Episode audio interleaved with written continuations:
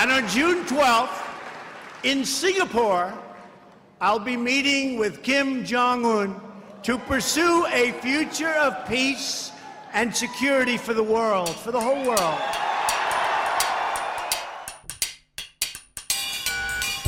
That was President Trump announcing the meeting with North Korean leader Kim Jong un. Welcome to the Got Science podcast. I'm your host, Colleen MacDonald. Big things are happening between the U.S. and North Korea, and that's what we're talking about today on the Got Science podcast. And stick around after the interview for another example of sidelining science with Shreya Durvasula.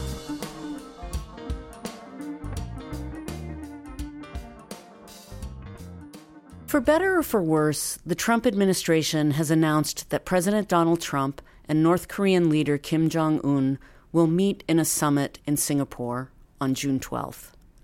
The following interview was recorded just before this date was announced, but close enough to the rumors swirling of an impending meeting that we wanted to get an important and new perspective about what might be on the table. Here on the Got Science podcast, We've talked to our global security experts about the capabilities of various North Korean nuclear armed missiles and the physics behind missile defense systems. But we haven't really gotten into the humans who are operating all this machinery, specifically the motivations and desires of North Korean leadership. Nor have we examined what's motivating the leadership of the countries with the most to lose should war break out South Korea, China, and Japan. Luckily, my colleague, Dr. Gregory Kulacki, was in town recently from China, where he's lived for many years as our China project manager. He's an expert in cross cultural communication and the geopolitics of the region he calls home, having spent the last 15 years with UCS promoting dialogue among world leaders and NGOs on nuclear arms control and space security. He joined us on the podcast to talk about what North Korea actually wants and what they're afraid of, what many Americans don't know about Chinese politics, what will happen now that Kim Jong un has agreed to stop further nuclear testing, how this summit with Trump and Kim Jong un might go, and how to say a few words in Mandarin. Gregory, ni hao. Welcome to the Got Science podcast. Ni hao. You work with physicists and technical experts in the US and China that study nuclear weapons, missile defense, rocket launch tests, and specifically the nuclear program in North Korea. Your role here at UCS is to pull the technical pieces together with your expertise in cross cultural communication and connect the dots so we can try to begin to understand the dynamics of the situation in East Asia. And we do have a situation. Can you give us your perspective on what is motivating North and South Korea, China, and Japan? Sure. First of all, it's very hard for me to explain my job to people. You did an excellent job. I always have a lot more trouble trying to, when people ask me, well, what do you do for a living? Um, but that's a pretty good summary. I think the thing in the US is that most people don't understand that people in the region have their own ideas, their own agendas, their own hopes, their own fears that are very different than the discussion you hear back in the United States, and that they act on those. And one of the benefits of my job is being able to see things through their eyes. Uh, and I think what's happening in North Korea right now is that people in the region are taking control of the situation because we're clearly not capable of formulating a rational response uh, under the current administration. North Korea has been pursuing nuclear weapons since the founding of the regime. Um, I think they were particularly inspired by China's early success in the 1960s. And they noticed how that success brought China, uh, communist China in particular, a status internationally uh, that uh, it would not have been able to attain otherwise given its level of economic development and its isolation at that point. As you remember, we recognized the government on Taiwan, the Republic of China, as the legitimate government of China all the way up to 1979. But that nuclear weapons test sort of made China a player, at least in North Korean eyes, that it otherwise wouldn't have. And I think that's that was the beginning of their reasons for wanting to pursue nuclear weapons. And so it's interesting that they've kept on with that consistently despite all the international pressure. And now they feel like they finally succeeded. And for them, it's not so much a military accomplishment as it is a diplomatic accomplishment, a status accomplishment. So for that reason, when Kim is saying we're done, we've got what we need, we're ready to stop, I think he's probably telling the truth. Because the political goal that was always the motivation for the nuclear weapons program, they've they've achieved it. So, in your opinion, Kim Jong Un is not crazy as many people would characterize him, but he's actually had a strategy and he's followed that and he's now at the point where he has what he wants or what does he want? Well, he's inherited this from his father and his grandfather, and he's modeling himself more after his grandfather, even in his appearance, than than uh, than his father. Uh, but if my assumption is right, that this really isn't about a military capability, a deterrent capability in the sense that military strategists or technological people talk about this, but that it's a political achievement, then I think that he's probably telling the truth about feeling that political achievement that his family has been pursuing for a long time has been accomplished has in fact been accomplished is something that we can we can believe in. That's a very rational and long term pursuit of a clear objective that leads you to believe he's not crazy. On the other hand the way the government treats its own population is just horrific and totally unnecessary. I mean uh, human rights groups who've documented the gulags, the the impoverishment, the lack of concern for the basic welfare of most of the population is hard to describe as rational, although we've seen this in many countries in the world. Um, so, in that sense, you could say that he's certainly not a an admirable or trustworthy figure, and, and neither were his father or grandfather. But rationality in terms of having a goal and pursuing a goal is something that seems to be undeniable. So, what do you think his next step is? Economic development. So, that's what he's after. Right. So, Kim is going to be able to turn to his population and say, I know we've treated you horribly for 70 years, but we succeeded in what we set out to do. We have a nuclear weapon. And we've gotten the president of the United States to come to and talk to us. And so he'll be able to turn to his population and say, I know you've suffered, but it was worth it. We won. We, we've achieved what we set out to do. And now we can set about improving your standard of living in your life. And I think that's, they've already started that under uh, his government. Uh, the changes, the economic changes in North Korea, from everyone who's been there, I have not personally myself been there. Uh, describing what's happening is the economy has been improving a lot over the last 10 years, and now it's poised for a sort of takeoff. And I think that's probably where he's going to focus his energies. What would an improved economy look like? So, an improved economy would be something like what happened in China during the early 1980s. They're again, they're sort of following the Chinese model, and the, the, the Chinese look at the future of North Korea the way they look at their own past. So a gradual opening up of the economy, allowing for more market based activity. People have a little bit more freedom to make choices about work and business uh, that'll stimulate economic development. Uh, and that will, you know, gradually bring up everybody's standard of living. The trick for the Kim regime is going to be holding on to political power once ordinary North Koreans have a higher standard of living and a general higher education about the world they live in and their place in it, whether they're going to be angry at the regime uh, about how they've had to suffer so long and whether or not that was worth it. I think that's the biggest anxiety and the biggest problem that the North Korean regime faces. The thing they're afraid of most is their own population. President Trump is poised to meet with Kim Jong un. Do you think that Kim Jong un will dismantle what he has built?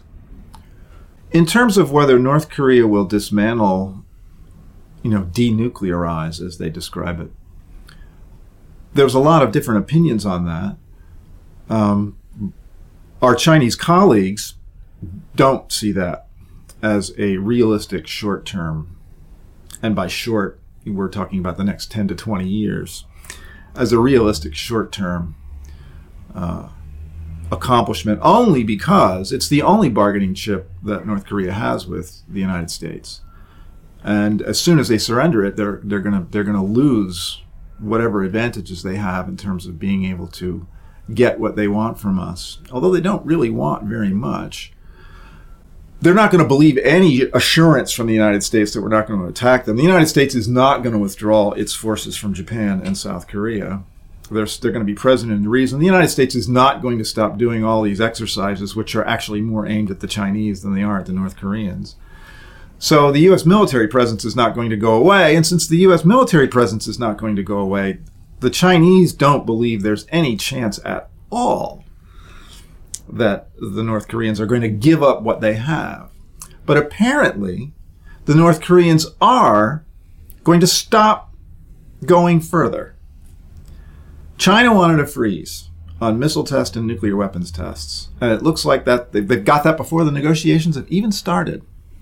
So it seems like China and North Korea have cut their deal already. Uh, and that probably is going to be enough for North Korea, for China to just open the economic window a little bit. North Korea has a tiny economy. It doesn't need all that many inputs from the outside to grow. And so it looks like they've already decided uh, what the future is going to be. And it's just a question of whether or not the international community is going to go along with that or not. So what you're saying is that Kim Jong Un, from from the North Korean standpoint, they can have the meeting if nothing happens, if a tiny bit of something happens, it will be declared a success and then That's right. they'll move on because you think they've already cut this deal. All they want is the meeting itself. So if the meeting happens, Kim has what he needs to turn to his population and say, "We did it. You know, we, we got we have the weapon. We got the U.S. president here." And they've got some relief from China, so they're they can start growing. So this is the difficult part. There are very strict UN sanctions in place, and China has signed on to those sanctions. So, in order for China to open the economic door a little bit, and for the South Koreans to do the same, there is going to have to be some relaxation of those sanctions, which means there's going to be have to have to be some concession from the United States to relax those sanctions. They don't need to relax anything that's related to technological development or the missile program or the uh, the nuclear uh, testing program, just the things that have to do with the civilian economy. So the question is, what can North Korea give the United States in this meeting that will allow the United States to just back off a little bit on these most severe economic sanctions, and that that that will be a victory for them. And that will give the Chinese, who are going to honor their UN commitments. I mean, uh, for all the problems uh, we have with China on a variety of issues, China takes its word to the international community, not necessarily in bilateral agreements, which they don't like to make, especially trade agreements, for example, with the United States. But when it comes to anything they sign on internationally that has to do with international law, uh, they're they're going to try to honor that as best they can for their own reputation uh, in the world. So they're going to need some way to get out of some of these sanctions that they've signed up to. I think that for their side is they're going is, is what they're trying to get out of these negotiations. The United States has very unrealistic expectations. The idea that the North Koreans are going to denuclearize and, and verifiably get rid of everything they have in a two to five year period of time. Nobody I know in Asia, not the Japanese, not the, the Chinese, they do not imagine that as a possibility. We'll be back in a moment with the second half of our interview. Got Science is brought to you by the Union of Concerned Scientists. More at gotsciencepodcast.org. And now back to our interview.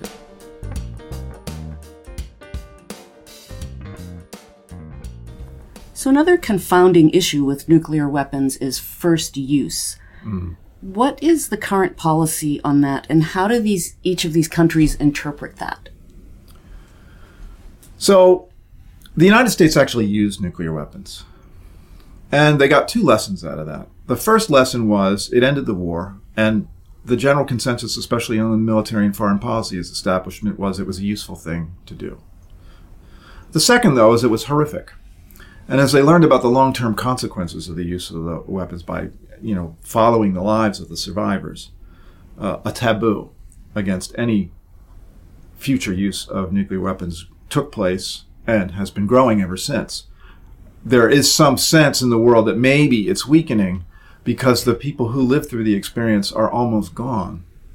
And this is a natural human thing that happens I guess that's just the way we are as human mm-hmm. beings. Maybe we have somebody on staff that can explain that psychology, but the, but I still think the taboo is pretty strong. The Chinese believe the taboo is very strong, which is why they have a small arsenal that's predicated on the assumption that the, the taboo is strong, that no nation would risk a nuclear war. And so the only reason they have nuclear weapons is to make sure that they have one that can get through and strike an adversary, which will give them pause before using them against the Chinese. The Indians have a no first use policy. Um, Russia used to have a no first use policy, but uh, doesn't anymore. The United States doesn't believe any of those things. They believe that everybody thinks about nuclear weapons the same way they do, which is it, that it's just like any other weapon. And unfortunately, the U.S. military and foreign policy establishment still thinks of nuclear weapons that way.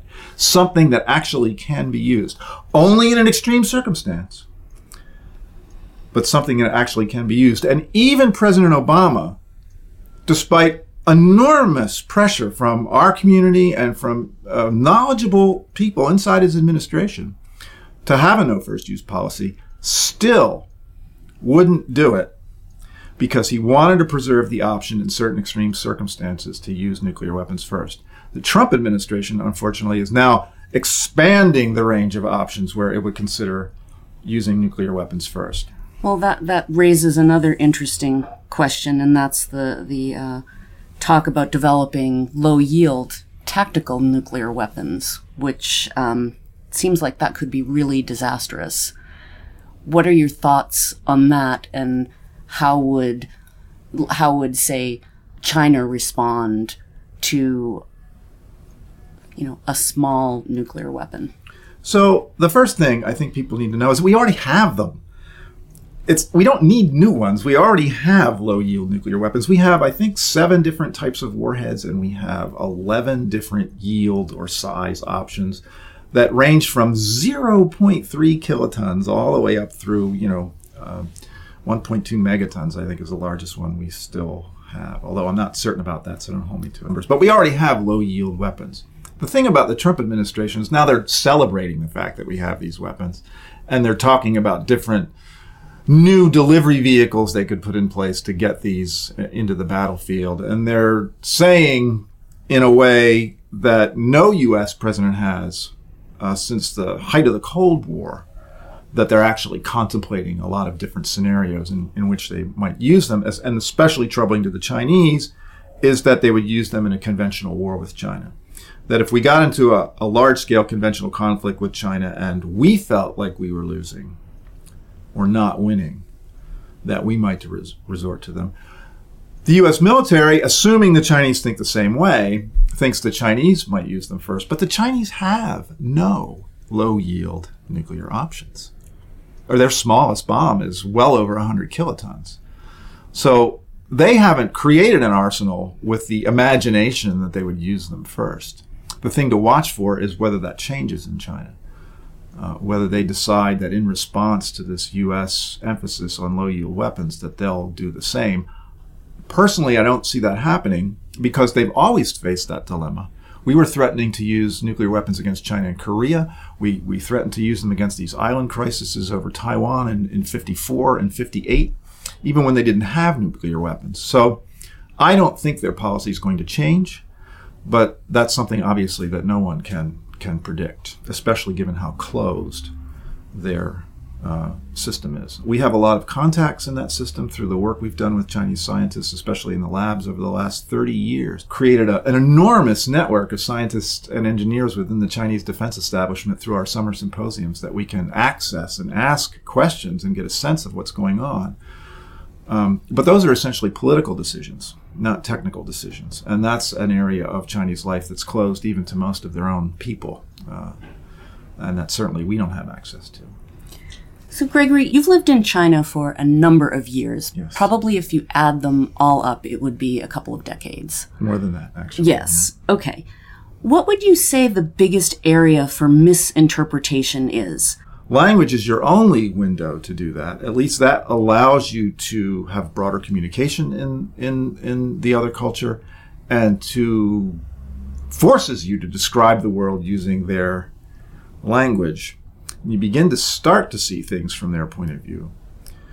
In the defense world, because of secrecy and we don't have anybody in our bureaucracy who has those skills. If you stay a long time in China and you have a lot of Chinese friends, you're never going to get a security clearance ever. So they don't have the ability, because of structural reasons that make a lot of sense, to be able to see things the way Chinese see things. And so we assume they think like we do. But actually, it's, it's clear that they don't. And that's where all the problems come from. So, if we flip that around, and what do you think it is that China misinterprets about the U.S.? I have to say, and maybe this has to do with the the nature of superior and inferior relationships, power relationships that have existed between the West and China for a long time. They've been much more energetic in their efforts to learn about us than we have in the other direction. But they still face the same problems. So, for example, in the defense world, everything that comes out of the Pentagon or that comes out of the State Department, all these reports we produce, they take them like they're, you know, the word of God, you know, like everything that's in them is actual U.S. policy. And they don't understand the way these documents and committees and things are actually very complicated parts of a messy, indeterminate bureaucratic process that doesn't have a specific outcome. So they tend to see intention on our part where it doesn't exist, just like we do on, on their side. They assume a lot of things about us that aren't true because of their lack of familiarity with the way decisions are made in the United States, even though they spend a lot more time studying us than, than we spend studying them. And, and the Chinese, of course, you know, speak our language, speak English uh, in much greater numbers than, than, than Americans speak Chinese. So the answer is if everyone would just sit down and talk, yes, maybe we'd learn something. We do not talk enough. We do not talk enough. And it's amazing because there is so much commerce and contact and things going on between China and the United States, but in the government world, in the security world, we just don't talk enough at all to to the Chinese. Well, Gregory, 谢谢。甭客气。It's time for a short segment we call Sidelining Science, with a focus today on how racism is one of the most effective ways to sideline science, because it keeps people out. This particular story has a somewhat happy ending, but here's a content notice for virulent anti black prejudice. Our Shreya Durvasula has the story. So many inventions created for use in outer space and then repurposed have made lives immeasurably better here on Earth, like um, satellite TV, memory foam, artificial limbs, and of course, freeze dried ice cream. For the last two years, the National Aeronautics and Space Administration, also known as NASA, has held a contest for school age kids to do that same kind of repurposing using materials they can find in their schools or at home in a new way to solve a problem. This challenge is meant to inspire the next generation of scientists and engineers. And the prize is that all winning teams, one per age group, get two days to geek out at NASA's Goddard Space Flight Center in Maryland. This year, one high school team turned their attention to a problem that's been making headlines for years now lead in our drinking water.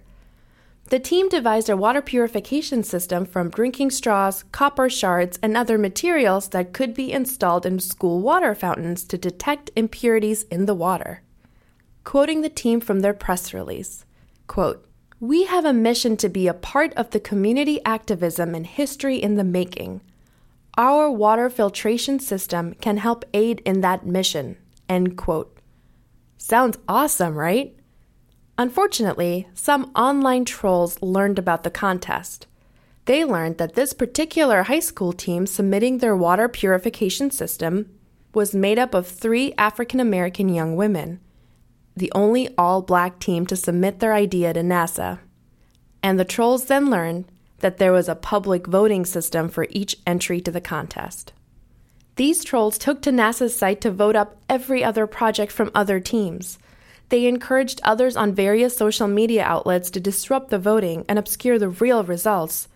And they said some nasty things about the 11th graders in the process. 11th graders, juniors in high school, not even old enough to vote. And these 16 and 17 year olds are hearing a loud and clear message that they should not even try to compete in the STEM world because racist people will act as gatekeepers to force them out. Fortunately, NASA realized something odd was happening on their voting site and closed the public voting system down early.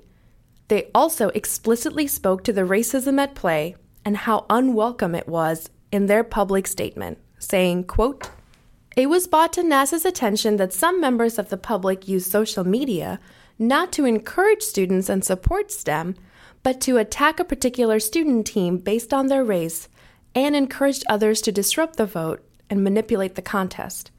NASA continues to support outreach and education for all Americans and encourages all of our children to reach for the stars.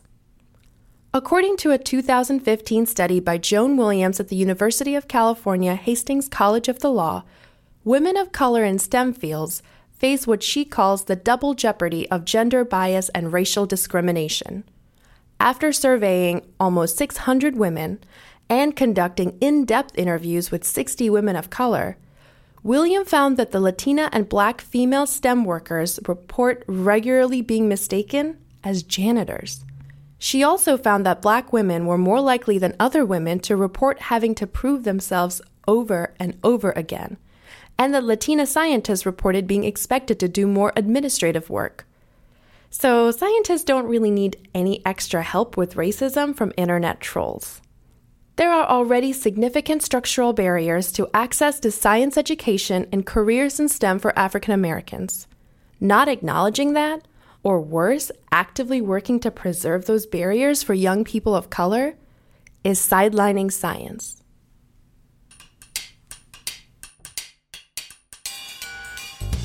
Well, that's it for this episode of Got Science. Special thanks to Dr. Gregory Kulacki. Sidelining Science is brought to you by Shreya Durvasula. Editing by Omari Spears. Music and additional editing by Brian Middleton. Research and writing by Pamela Worth. Our executive producer is Rich Hayes, and I'm your host, Colleen MacDonald.